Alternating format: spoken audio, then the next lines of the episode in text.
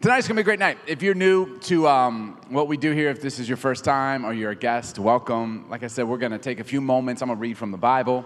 Um, it'll be good. Hopefully, we'll laugh together. Maybe we'll cry together. At the very least, we'll, we'll spend the next 30 minutes together, and then we'll we'll stand and we'll sing some songs with the team who will join us, and we'll take some time to focus on God and whatever you whatever your notion is of God or what do you believe about God, um, you're welcome here. So, welcome home. You belong. We don't assume that everyone that's in this room um, has professed faith in Jesus. That's okay.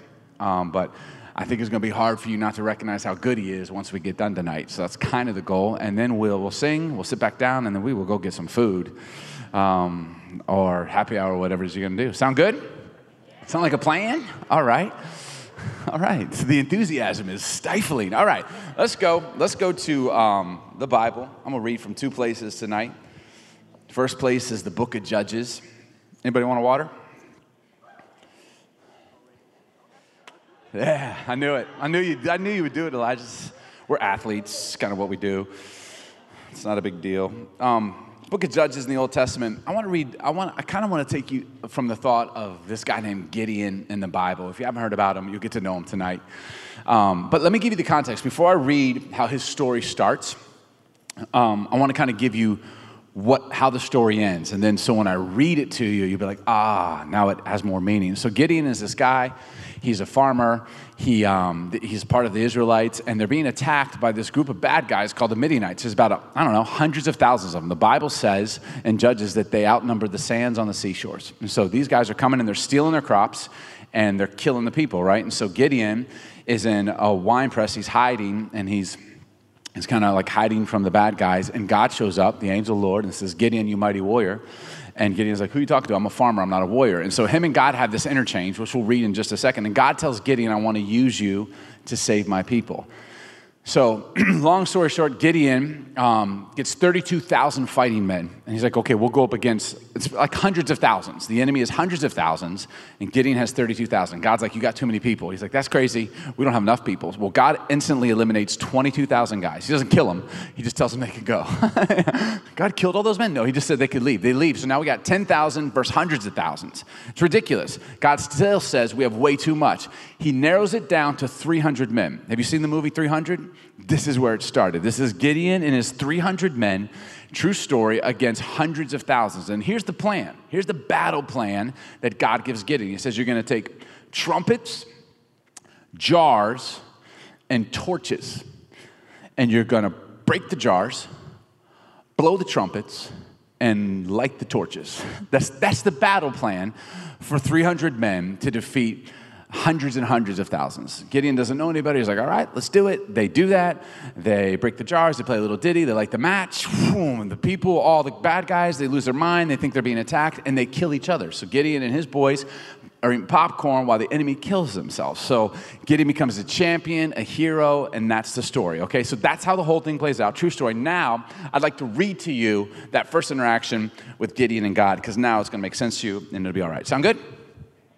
Now the angel of the Lord came and sat under the terebinth at Ophrah, which belonged to Joash the Abiezrite, while his son Gideon was beating out wheat in the winepress to hide it from the Midianites. The angel of the Lord appeared to him, and he said, he said to him, The Lord is with you, O mighty man of valor. Gideon said to him, Please, sir. I kind of think he said it in a British accent because he's like, Please, sir, if the Lord is with us. That's pretty good. Why then? Why then has all this happened to us? And where, all, and where are all his wonderful deeds that our fathers recounted us, saying, Did not the Lord bring us out of Egypt? But now the Lord has forsaken us, and he's given us unto the hand of Midian. And the Lord said to him, turned to him, and said, Go in this might of yours, and save Israel from the hand of Midian. Do not I send you? And he says to him, Please, Lord. now it's Lord. Please, Lord, how can I save Israel? Behold, I'm the, my clan is the weakest, and I'm the least in my father's house. And the Lord said to him, But I will be with you, and you will strike down the Midianites as one man. That's good. It's kind of now you know how it all began. You know how it ends, but here's how it started. We'll take most of tonight to kind of break down this conversation. I think there's a lot here that applies to all of us that'll help us. But let me read one more verse, just because I think it'll make it a lot more provocative. Go with me to Psalms 23, verse 4. Psalms 23, verse 4. Even though I walk through the valley of the shadow of death, I will fear no evil, for you are with me. Your rod and your staff, they comfort me. One other version says, Yea, though I walk through the valley of deep darkness, I fear no evil, for you're with me. You are with me. I'd love to title this talk tonight, You Will Never Know Unless You Go. Yeah, you felt it, didn't you? I felt it. You will never know unless you go. Can we pray real quick? God, thank you for tonight. Thank you for our friends that have gathered. Thank you that we get to be here, Lord. You know our stories better than we know them. I pray you speak to us as only you can. We are not interested in religion or a system of beliefs, but we are interested in a person whose name is Jesus. So, God, you know where we're at. I pray that you would take the words I'm going to say, and Lord, you would do so much more than those words. You would speak to the hearts of every man and woman in this place. In Jesus' name I pray. And everyone said, Amen. Just about a week and a half ago, my wife and I got back from what is our dream trip. She's turning 40 in about a month, and so we went to Europe. She's always wanted to go to Paris and Venice, and, and we've been to Rome, but we went to Rome. So we, we, it was the best. We went for two weeks. We went to Rome for three nights. We went to Venice for three nights, and we went to Paris for eight, and it was the best. We, it was so romantic. We danced under the Eiffel Tower, which isn't romantic if you've ever been there. It's, it's, it's a circus, in fact. I thought I was going to get mugged the whole time we were dancing. We found another place to dance. Um, and, you know, it was just, I mean, we had cafe au lait, we ate carbs. You can eat carbs in Paris because you walk everywhere, so it doesn't matter. So that was awesome. And so much bread. Um, and we just had the best time. It was literally the trip of a lifetime. Uh, but about four days into it, we were in Venice, and I decided to have a salmon quiche. Felt right, looked good, and I contracted salmonella poisoning. Oh, you know. Okay. Somebody like, what's salmonella poisoning? Is that food poisoning? No. It's much worse. Like if food poisoning were like, you know, struggling through the summer without air conditioning, um, salmonella poisoning like living forever in the hottest, deepest part of hell. Okay. It was absolutely insane. And I don't know if you know how salmonella poisoning happens or what it does to your body, but I, for four days, was just a victim of the salmonella. My mom said to me when I got back, I told her, I like, I got salmonella poisoning. She's like, You know why you got it, right? I was like, Yeah, I think the food was bad. She's like, No, because men shouldn't eat quiche. like, I never knew that. what if I kill the chickens myself? Wait, you don't have to kill them, they just lay eggs. um, and so, anyways, here's the thing. I get about four hours after I contract it, I realized because I didn't vomit. I want to thank God for that right now. I never threw up once, but I did everything else. And I don't want to get graphic because we're all in here together and this could get really awkward, but let's just say um, every 10 minutes I would go into the facilities and lose my life. Okay, can we just say that? I could not keep up with how much life I was losing. Oh man, I have never, and it was the worst. I mean, I'm drinking one day, the first day I drank three gallons of water, and I wasn't even close to replenishing what I had given to the porcelain god. You know, it was it was really, really bad. And, it, and I started, and I got a fever because, and this is salmonella poisoning that night. And then I've never had this in my life. I started having shakes, like uncontrollable shakes. And I've never had that. Like I get the chill sometimes with a fever, but I was literally like shaking. Have you ever seen Rocky? You know Rocky Four, you know, where he's in the shower after the Russian beat his insides? And he's all like, yo, Adrian, you know, like that. And he, he's like, I don't know what to do, but oh, I can't stop my hands from shaking. Know, like, and I'm like, and I'm like, that was me. And I remember it's 2 a.m. that first night. My wife is sleeping in the bed, and I'm sitting in the chair, and I cannot stop shaking. I'm like, and I and I, it didn't help. Just the day before, I was reading how like some tourists had been in Europe, and they had contracted this disease, and everyone's dying lately. And I'm not making fun of that, but I'm like, I am one of them. Like whatever everyone's catching, I think I caught it. I didn't know I had salmonella poisoning, so I'm sitting there, I'm shaking, I'm I'm dripping sweat from the fever. I'm losing my life every 10 minutes in the restroom. And my wife wakes up. She's like, Babe, are you okay? Am I okay? Let me just say this. I play to this tough guy thing. I do, and I know that, and I have to own that. So, like, I would be the personality, like, if I fell right now off this stage, I wouldn't want you to be like, oh, I wouldn't want you to run over and be like, are you okay? I would be like, just pretend you didn't see it. Ignore my pain, because I would get up and be like, I'm totally good. I'm totally good. You know, like, I don't want anyone to make a fuss. So I play to the tough guy thing. And so I'm certainly doing that with salmonella poisoning. She's like, Are you okay? And I'm like, I'm, I'm totally, I'm totally fine. Yeah. I can't stop shaking, and I'm pretty sure I'm dying, you know. So I'm just, but you know, and Jen is like, babe, well, make sure you drink. And I was like, I, would drink, but I'm drinking all the water, and it's 2 a.m. in another country, and don't speak the language. You know, I'm like, and she's like, okay, well, I'll get you some in the morning. And my wife goes back to bed. Now listen, I don't want her to to, you know, dote over me, but there was a part in me as I'm sitting in that hotel room in Venice, it was like, I wish she was a little more concerned. Like I kind of wish she wasn't so calm. Like I could be dying. We don't know what I have. And it, honestly, if I'm being honest, if she had panicked, I think I'd have been okay with it. Like if she had lost herself and started screaming, and had it been me and that had been her, I promise you, I'd have been calling 911 or whatever three digits you dial in Europe, 244. I don't know what it is, but I'd have been getting emergency services, making a big deal. But she went to sleep. We woke up the next morning. I, I shook the whole night. Isn't that a song? we shook it all night long, right? That's a song. I shook all night long, not the way you think, in a different way. And I remember getting up, and Jen's like, okay, so I guess this is, I guess this is, you know, we'll just stay in today. And I don't know what happened, but something clicked. I was like, no, no, not today. Not today. Salmonella poisoning, you don't win today. And I was like, go to the store, the Italian store. You don't speak Italian, but just a talk like this, like a papadilla. And that's literally what they did. I would walk around Italy being like, eh, mamma papadilla, non capata. And they're like, you know, they didn't appreciate it. But I was, and so I said, go to the store, get Imodium AD, get Tylenol, get ibuprofen, get electrolytes, get, um, like vitamins, whatever you can find, and get, um, what is it, probiotics. I never do probiotics, kombucha or whatever. I never do that. I did that in Venice. And so she comes back. She's like, okay, here's all the drugs. And I overdosed on drugs. And they said, take one Imodium AD. I took four. They're like, take two Tylenol, and then four hours later, take two ibuprofen. I took two Tylenol and two ibuprofen simultaneously. I drank all the electrolytes. I killed the probiotic, and I'm like, let's go. And so for four hours, we just were in Venice. We were walking. I was like, oh, and super hyped up. And then about four hours later, everything, lost it all. My whole life gone. You know, it's just, it was over. And I'm sweating and shaking. So I just grabbed the drugs.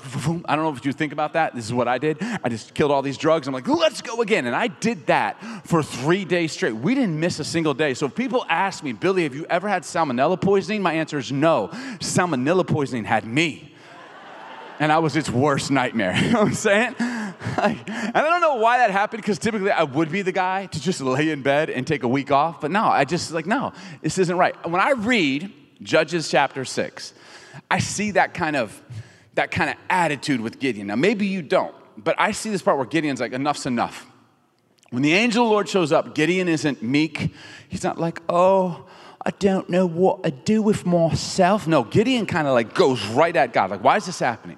And I, and I think something snaps for Gideon, who's a farmer, by the way. He's not a warrior at this point, he's a farmer. And he goes off. And I want to, before we go any further, I want to set the record straight on Gideon. I feel like Gideon has gotten a bad rap over the years. I feel like preachers have maligned him for centuries from the stage. Um, we've called Gideon a coward. I, don't think he's a coward. You're like, well, look at him, he's hiding out. Well, um, he's not running, still there. I mean, he's not a coward. He's not, he's not curled up in a fetal position, sucking his thumb, asking mommy to turn the lights on. Like he's, he's there. And then we say, well, he's, he's threshing wheat in a wine press. Like he's hiding out in this wine press. He's hiding, so he's a coward. Well, I don't, I don't think that makes him a coward. Let's just let's recap for a second. He's trying to provide for his family. He's going out to get food, take care of the people he loves.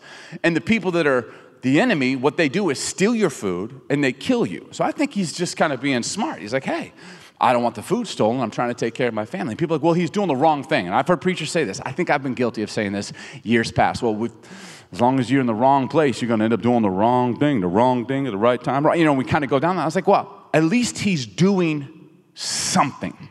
Can I just say that? Well, like we sit here and critique Gideon, at least Gideon was doing something. He was sometimes you have to do what you can with what you have. At least Gideon did something. I think that is a principle in life that probably all of us could collectively be like, yeah, maybe just do something. So Gideon's like, I don't know. I mean, I guess I'll go thresh wheat in a wine press, see what I can make happen. I'm going to do something. And it got God's attention. God shows up. The angel of the Lord shows up and he says, Hey, mighty warrior, which again, Preachers were like, mighty warrior. This guy is such a coward. He's a farmer. But can I just propose to you that God doesn't mock? We mock. I'm mocking right now. God doesn't mock. God is not sarcastic in the Bible. So when God showed up and called Gideon mighty warrior, he meant it. And this is true of God. God oftentimes sees in us what nobody else will see. Can I just be honest? God will see in you what you don't even see in yourself. So God says to Gideon, Hey, mighty warrior. And he begins to have this conversation with Gideon, and Gideon responds to him. And Gideon asks him these three, these three questions, which I want to get to, because I think all the questions that Gideon asks, they, they apply to both of us. Here's a thought. People are like, well, Gideon is scared. Of course, Gideon's scared. I'd be scared too. I don't think being scared makes us cowards. Can I just say that? It's how we respond in spite of our fears. That's what are you willing to do in spite of your fears? I know people you know people who have allowed their fears to stop them. We, um, we choose comfort over, over calling, safety over significance. We choose to settle for ordinary because we're afraid of what it would take to get to great, right? Can I just remind you at the end of the, at the end of time, the Bible says this that God will welcome us into heaven with a phrase. And he won't say, well planned, good and faithful servant. He's not going to say, well thought through. He won't say, well said. There's one measuring stick when we get to heaven. God will say, Well done, good and faithful servant. Well done. Do something. Is it a coincidence that the first two letters of God's name are go? If you do it backwards, it's do. I think maybe it is, but still, it's pretty cool. And we should probably bring that up right now. um, so Gideon set the record straight. I don't think Gideon's a bad guy, and I think we've given a bad rap. I think he's doing what he can, which should give you and I hope. Because I know there's many times in my life where I'm not doing everything right, but I'm doing what I can with what I have. Now, let me look at the three questions. What I want to do with the rest of our time is break down the three questions that Gideon levels at God. God stands in front of him in the form of an angel, and Gideon levels these three questions. He asks him, Why is this happening? Where is God? And how can I do it? Emphasis on I. Why is this happening? Where's God? He's left us. And how can I do it? These questions are questions you and I ask, whether you know it or not. We ask all the time in so many arenas. So I'd like to break those down for the next few moments and see if they can help us. First of all, why is this happening? That's in verse 13. Um, the question why will always exist. As long as there's breath in our lungs, we will have a why in our heart. Just so you know. And can I say two things just to be really clear about, about the question why is it happening? First of all, um, you're not rebellious or a troublemaker because you ask questions. Can we just set that straight? Sometimes we're like, man, you're asking too many questions. That doesn't make you bad. In fact, the Bible says God is not intimidated by your questions. He doesn't get upset when we ask questions. He can handle our questions. He can handle our complaints. So asking questions isn't a bad thing. Let me say the second thing about this, though God doesn't have to answer your questions. Just because you asked doesn't mean He has to give you an answer. And in America, that's hard for us if you live in America, because we're like, hey, if I ask a question, I expect an answer. God doesn't have to answer your questions. Um, parents, you could relate with this. Have you ever had, like, if your six year old child came up to you and said, Mommy, Daddy, where did I come from? Right? If you're a parent in here, you probably shouldn't answer that question right now while they're six, right?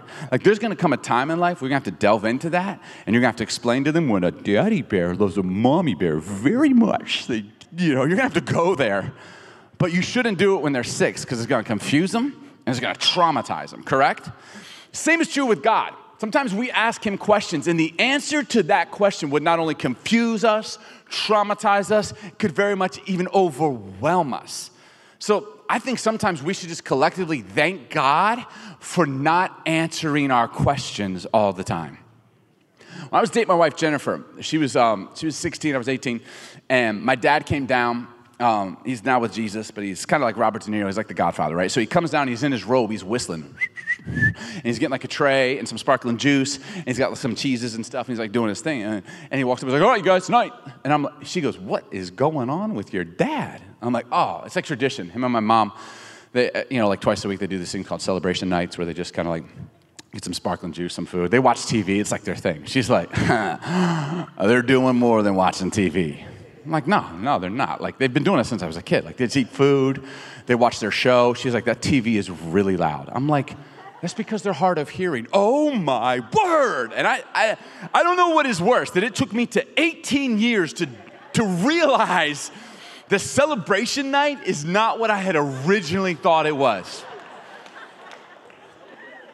Now I wanted to light myself on fire. That TV was so loud, and they and I was like, oh, and um, I remember thinking to myself, I am so glad that my dad did not tell me what he was doing on celebration night. You know, sometimes we just don't need to know. And here, can I just leave it at this with the question why? We all have it. Whether you're watching this online, at a location, right here in the Saban Theater, we all have the question why. Please do not let that question sabotage your faith. Better question who? You will not always get the answer to why, but you can always know the answer of who. And it is Jesus. He never fails, He'll never leave you. When I am plagued with the question why, I do my best to focus my intention on who. Who God is, He's a good God. Then Gideon says, Why has this happened? And then he says, without any answer, he says, Where is God? Where is God? Now, if I was being practical, I'm there with Gideon, if I was being sarcastic, I would say he's standing right in front of you. Because literally, Gideon's asking the angel of God, who's God, where God is. And I'd be like, he, he's, he's actually right here. But isn't that true many times? We'll be in life, we're like, where's God? And he's actually, if we're honest, right in front of us. But we don't see God all the time because he didn't show up the way we wanted him to show up. Um, he didn't come when we expected him to be there. Like it, it looks very different from what we had thought it would look like. And so we ask the question, where is God? And Gideon actually takes it a step further. Not only does he say, Where is God? but he levels a bit of um, an accusation towards God, who is the angel of the Lord. He says, Where is God? He used to help all of our family, and my parents talked about him. He said, God has forsaken us. So, I mean, you talk about who's a coward now. Gideon is the opposite of passive aggressive, which I appreciate. Because I think passive aggressive, people are like, we never fight. I have had married friends who've told us a couple times, and, and I've called them on it, like, we never fight. I'm like, really? Because, you know, passive aggressiveness is a way of fighting. It's like, I'd rather you punch me in the face than stab me in the back. And so when you say you never fight, in fact, if you're passive aggressive, all you do is fight all the time. you're constantly in a fight. And so Gideon, I'm so grateful, he just comes straight out with God. Why is this happening? Where's God? And in fact, I think you've abandoned us. And look at the response from God. Now, this is, this is a little much for Gideon. Like he's, he's getting pretty bold here, this farmer. Look how God responds. It's in verse, I don't know, somewhere up there. There you go, thank you. Um, look what God says. He says, Go in this strength you have. He doesn't say, Whoa, whoa, whoa, man, check your tone. You forgot your place. You know who you're talking to? He doesn't say, Hey, man, I'm picking up on some negative, bad energy here. He doesn't say, Are you complaining, Gideon? Is that what you're doing? Have I not? God doesn't do any of that. I would say that. I'd be like, I swear to God, say it to me one more time, see what happens, right? God literally says this. He goes, Go in this strength you have. And I'm gonna say it so you can see. I'm gonna do a hand motion to help you understand like the context of it. He's like, Go in this strength you have. See that? You can't see that in the Bible, but look at it right here. He's like, Go in this little, like all of this right here, this attitude. It's almost like God's like, Man, you got an edge on you, Gideon like, woo, coming in hot, right? Like Gideon's kind of getting at God. He's like, hey, this whole this whole thing right here, this little attitude, this little kind of rebellious thing, like, go in this strength you have. It's almost like God is saying to Gideon, like, you're not perfect, man, but I can, I can use what you got going on here. Like this, this little thing right here, go in this strength. Like man would be like, hey man, I need you to get on the same page. I'm sorry. Are we on the same team? But God doesn't respond that way. Why? First of all, God's not insecure, and God isn't intimidated. This is huge. As humans, we can't understand because we are insecure, whether you want to admit it or not, especially in a room like this. My God, you're all so beautiful. I'm feeling very insecure right now. And we are intimidated very easily because we're humans. God doesn't get intimidated and he's not insecure. So he's like, okay. So, what many people have labeled as Gideon's flaw, God recognizes as Gideon's fight. He's like, all right, man, you got a little rough around the edges. I, I don't know if I uh, agree with everything you're saying, but this right here, go with that because I can take this, flip it around, and use it for good. God saw a fight in a farmer and called him a warrior. I am not condoning bad attitude. I'm not condoning like aggressive behavior by Gideon. But what I am saying is that God can take what you thought was a flaw and what possibly is a flaw. And in God, when He refines it, He can flip it and He can use it for good, which should give you hope because you could be imperfect and God could still see a champion and a warrior in you. And so He says, He says, Go and this might you have. I think, if I'm being honest, in church, we need more fighters. I'm not talking UFC guys, although that would be awesome, guys and girls, if you're UFC, I love that. But no, I'm talking about like people that are willing to fight. Like, got a bit of a backbone, kind of like Gideon. Not afraid to be like, hey, I'm just gonna have it out right here and now. Like for a just cause. I'm not talking about throwing blows. I'm not talking about going out there and, and you know and trading fight moves. I'm talking about like people that are willing to fight. Growing up in church, growing up, we were kind of taught to be nice. I don't think anyone thought this, but um, we were like, you're a Christian be nice. I was always taught to be nice as, as a kid. I was bigger. Um, my grandma called me big boned. That's code word for fat, and it's okay. I know what she was saying. I just said I was large and in charge. And, um, but they would tell me, Bill, you got to be nice with the other kids, okay? You can't play with the other kids. Like, you can't sit on your brother, you'll rupture his spleen, okay? Billy, you can give piggyback rides, but you can't get piggyback rides because you'll telescope their spine. you know, like, so my whole life, I was this big kid, but I was a very, very nice big kid. I'll never forget. We're at the bus stop one day in Baltimore, where I was a young kid. I was very young, and me and my brother get off the bus, and a bully goes to throw a rock at me. I dodge. I got ninja like reflexes, it's not a big deal. hits my brother Joey in the head, cuts him, starts bleeding. Joey's crying, he's bleeding. And it dawns on me, like, that's not fair. This isn't good. That's unjust. And something needs to be done. So I begin to chase the bully. Well, it's hilarious because I'm running top speed and he's walking backwards and I'm not gaining on him. And it dawns on me as I'm running around trying to chase him. When I say running, I mean barely moving. And it dawns on me like, I don't even know what I'm going to do when I get to this guy. Because I, I've been taught my whole life how to be nice, but I don't know what it is to fight. And so I remember I never got to him, and I remember just like putting my fists in the air and standing in the middle of the field as they mocked me, just crying, like, ah, you know. I, I, didn't know what to do, and I, I feel like sometimes in Christianity we're like, hey, we need to be nice. I don't think Jesus has called us to be nice. Jesus isn't nice. Now, don't get it confused. Kind and nice are very different. We're kind, but kind has strength. Um, we're compassionate. Compassionate, there's some strength and empathy. All of those things are great. We're gracious, we are selfless, but nice, nice. Jesus was a fighter. Don't make me prove it to you.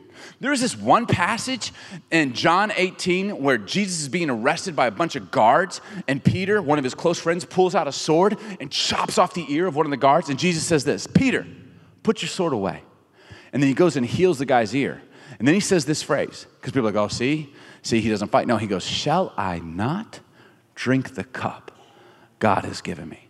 Jesus was saying, I'm gonna fight. I'm just not gonna fight the way you fight. Make no mistake. Jesus goes to the cross. He fights persecution, faith, obedience. In the Garden of Gethsemane, he has to fight the battle of obedience. He does what God tells him to do. In the tomb, he fights the battle of faith, raises from the dead. He wins. So when people ask, Where is God? I like to propose he is currently fighting on your and my behalf. That's where God is. God is a fighter.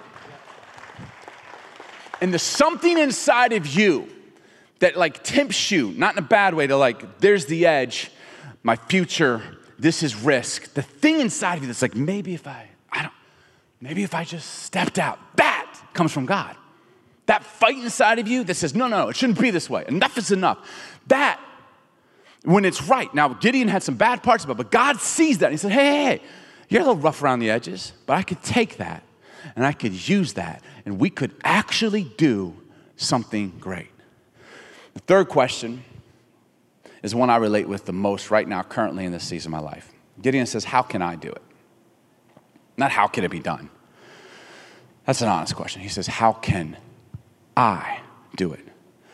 Uh, how many dreams have been abandoned because of the question, How? How many times have I thought something big? Maybe I'll start that business. Maybe, maybe, I'll, maybe I'll do that big thing. Maybe I'll step out. Maybe I'll ask. Maybe I'll ask her for her number. Maybe I'll, but because how, how would we pay for it? How would we? I don't know. And because of how, we just, we stop going for the thing that God put in our hearts because we're, we're, we're caught up on how can I do it? Like I'm, I'm the least.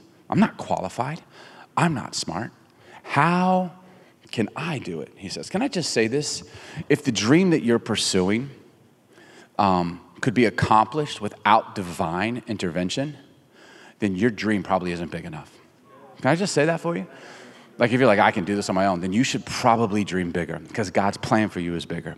In fact, you should dream so big that unless God shows up, it's not gonna happen.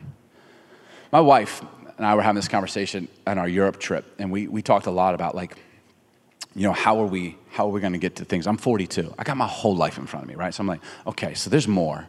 So how can, some of you laughed at me because you're 20. Shut up, man. I swear to God, I will come off this stage rush the stage, see what happens. I promise. Whatever. So, anyways, I got my whole life in front of me, and we're asking this question. And my wife said the most profound thing. She's like, You know what I'm gonna do? I'm I'm gonna create a new starting line. I'm gonna create a new starting line. I was like, That's brilliant. She's like, Yeah, because what? Because where I started before, like that, that was so long ago, and that, that, like we've come, and so now I'm gonna be like, Okay, I'm gonna start again right now. I'm gonna, I'm gonna create a new starting line right now.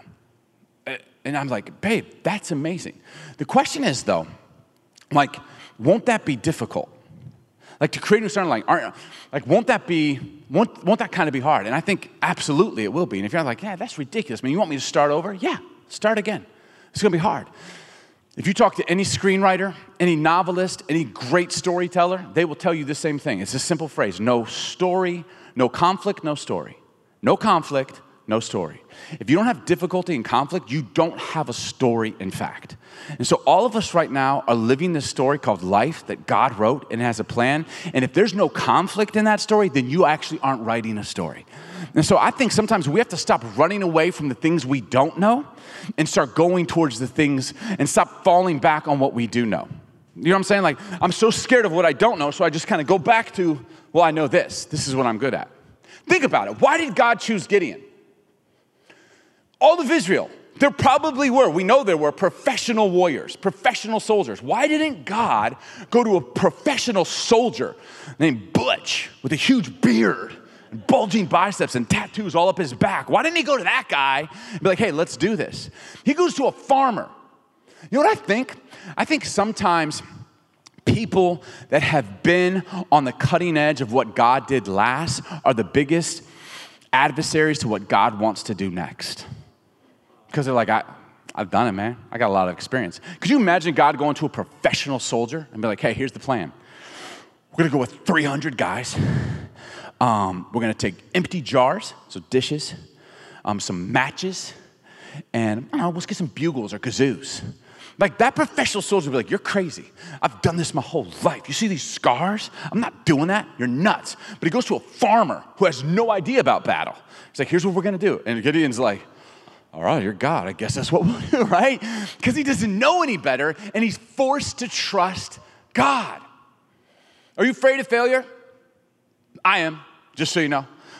uh, how do we answer? I'll just, I'll admit, I am afraid to fail. I don't want to fail. I don't wake up every morning and be like, man, you know what, today? I hope I fail good. Yeah. Now, some of you are super leaders and you're like, I'm gonna fail forward every time. That's awesome. I can't relate. I just don't wanna fail, period. Like, I don't wanna fail. And so here's what I do I gravitate towards what I know. I, and sometimes subconsciously, I gravitate towards what I've already accomplished. Like I step out and I'm like, oh, I've never done this, but I don't know how to do this. I'm really good at this. I gravitate towards like things that are easy for me, things that are comfortable for me, things that I feel qualified to. Because I don't want to fail, but I am telling you, we are going to have to. If you want to know how can I do it, you have to create a new starting line of like, all right, God, let's start again. I know what I did. Paul said it this way: He's like forgetting what is behind and straining towards what is ahead. I press on toward the goal, towards Christ Jesus. Can I say it this way? I read it in this book, and maybe this will help you if you're a business-minded thinking person. Mismanaged success is the leading cause of failure. Well managed failure is the leading cause of success. Mismanaged success is the leading cause of failure. Well managed failure is the leading cause of success. So if you're afraid to fail, I say fail on. Let's go. What do you have to lose? In fact, we have God with us. So if you're afraid because you've never done it, you don't know how you're going to do it, I do not think that should stop us from moving forward. Maybe I could talk to the Christians in here for a sec because I is a Christian. Sometimes we get super spiritual in seasons like this. Well, we don't know. I don't know what the future holds. I don't know. I don't think I can go. I don't know, man. It's crazy. And so, what we do is we pray for God to change the season we're in. where in fact it's that very season that God is trying to use to change something in us. God refused to pull Gideon out of his season. He's like, no, no, no, this is great. Okay, you're, you're awesome. A little rough. We're going to use you. I'm going to do something awesome. So Gideon hits these three questions. Every single one I can relate with. And God's response. Here's his response. First, he's like, This is awesome. You're great. I'm going to use you. And then he says, when Gideon's like, How is this going to happen? How can I do it? Look at the response of God in verse 16. And it's kind of matter of factly. It's almost like God's asking a question. Like God's almost puzzled. He's like, But, but I'll be with you. you, he's like, did you not hear? Like, uh, did you hear what I said? Like, I'm going with you. As if to say, I'll be with you, period. Like, end of story no more details needed. I will be with you. That's what God is saying. He's like, don't you realize? Like, no matter what you're going through, if I'm with you, then that's that's all you need. I'll be with you. So you don't have to worry about it. I wish I could live my life like this. My wife, Jennifer, many of you have met her. She's what I like to call a professional negotiator um, when we were in Europe. She always, she'll get something for better than they offer. So in Europe, it's very acceptable. Like we'd be walking through the markets, there'd be something for like 50 euros. She'd be like, I'll give you, I'll give you 20 euros. And they're like, no, no, no, it's too low. 40. She's like, mm, 21. You know, she's super, and I get embarrassed. I get super embarrassed. I'm like, you're insulting the man. Give him the money he asked for. And she's like, no. So I have to walk away. But here's the thing Jen will just haggle and haggle. She's like, no, no, no, 21.50. He's like, no, 48. She's like, no, no, no, no. And I promise you, every single time, my wife will get things for half off. Like, it's crazy. But she doesn't just stop in Europe. She will literally go to Nordstrom's right here in LA. I'm, I've been there. The price will be $30. Who am I kidding? $350 for socks, right? And she'll be like, she, she'll literally be like, I'll give you, if it's $350, she'll be like, I'll give you, I'll give you, I'll give you 75. They're like, no, ma'am, the ticket, it's not on sale. It's $350. My wife does this. She's like, come on, you can knock some off that. Like, I can't. I'll get fired. She's like, you got a coupon somewhere. like, and she gets things because she's a professional negotiator. My son Caleb, right here, recently his car died rest in peace. And he comes to me, he's like, Dad, I got to get a new car. What am I going to do? And I'm, I'm stressing too. He's like, How am I gonna, I don't have money. How am I going to get a good deal? And I literally said this. I'm like, Mom will go with you. And it was, he literally was like, Oh, cool. And like, that was it. True story, right? We're both like, It's awesome. She, and she got him the best car, new car. I think she stole it. I don't know how we got the price we got. I'm pretty sure we stole it.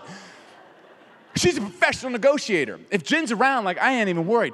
God is saying, how much more with the King of Kings and the Lord? If He's like, listen, you're like, I'm afraid to go forward. I'm afraid to get out there. I'm afraid to step out. I'm afraid what the future might hold. And God's like, but I will go with you.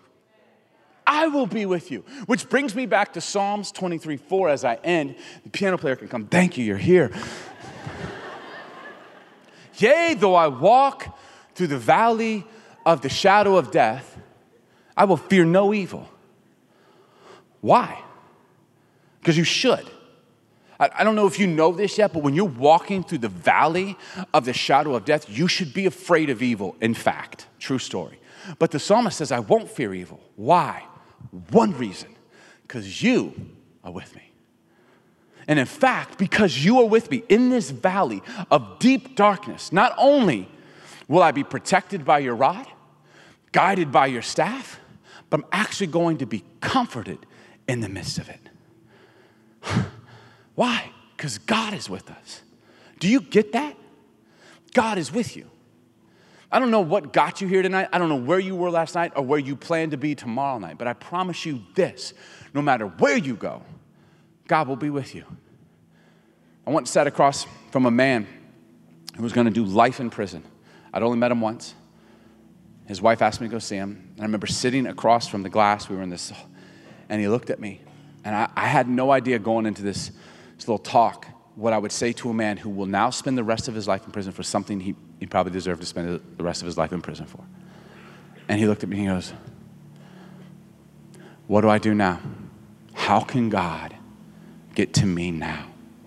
My wife and my, my daughter, I've abandoned them. And it came to me so clear, and I'll never forget. I didn't know what I was going to say before I went in there. I was like, there's this verse in the Bible that says, even if I made my bed in hell, he is with me. It's like, I don't know what you're about to go through. I can't even imagine, but I do know this. You won't be alone. You will not be alone. And the psalmist insinuates that we will, in fact, actually walk through that valley, that deep, dark valley. I wish, sometimes I wish it said, if you walk through the valley of the shadow, or perchance someday you possibly, but he doesn't. It's insinuating, oh, oh, you will actually walk through the valley. I don't know how many times, but you're going to. So it says, yea, though I walk. It's insinuating, like you, you, you're going to do that. Some of you right now are doing it right now. You're in it. Like, oh man, I'm, I'm in that valley. It is dark here. Some of you have come through it, some of you are on your way to another one. And God's promise is this even though I walk through that darkness, I won't be afraid. I'll, I'll be comforted because you are with me. Gideon started as a farmer, a farmer with an attitude, in fact. And God told him to go. And Gideon had questions, but he did not allow his questions to keep him from doing what God said. And at the end of this chapter, Gideon is not only a warrior, he is a champion and a hero. You will never know until you go. And I, I'm just going to speak to people right now, and I don't know who this is for. I'm not, I'm not saying necessarily maybe you have to move tangibly or physically, but there are things that you know you should go that God has put on your heart. And for whatever reason you've been held back, for whatever reason you're in hiding, God isn't mad at you. He wasn't mad at Gideon. God doesn't see you the way your friends see you, or your parents see you, or your spouse sees you, or your girlfriend sees you, your boyfriend sees you, your roommate sees you. They're like, man, you checked out, man, you punked out, man, you sold out. No, God doesn't even see that. He's like, this might, I got you. You will never know unless you go. God, I pray right now, would you give us the courage and the insight from heaven to go and to do what you're calling us to do, not only corporately as a community at church home, but individually in our lives. God, I thank you that you're with us. And Lord, we, we don't have to get caught up on the question why. Lord, we can know full, full well where you are. You're with us and you're fighting for us. And Lord, the how is all up to you. But would you give us the courage, perspective of heaven to go where you call us to go, to do what you call us to do? And if we fail, may we be reminded that with God, all things are possible. You can't fail with God. Lord, you're in control. And I thank you, Lord. Thank you that you remind us that there isn't a panic button in heaven, that you're not, you're not scrambling to figure out the mess of our lives. You are in control fully. And we'll go. I wonder, with every eye closed right now, just in a moment of just personal intimacy, um, if you need to put your faith in Jesus Christ, it's as simple as what the Bible says confess with your mouth, believe in your heart that Jesus is Lord, and you'll be saved. That's it. Whether you're sitting in this room right here in Los Angeles tonight, or you're watching from your living room on an app, the Bible says if you call on the name of the Lord, you will be saved. It's intensely personal, and it's between you and God. And there's no ritual you have to do. Sometimes we're like, hey, come to the front. And I'm not mad about any of that, but you don't have to do that. You don't even see that in the Bible. You just see men and women coming to the ends of themselves and saying, God, if you're there, could you? And the answer is yes, He can. And yes, He will. I'm going to count to three.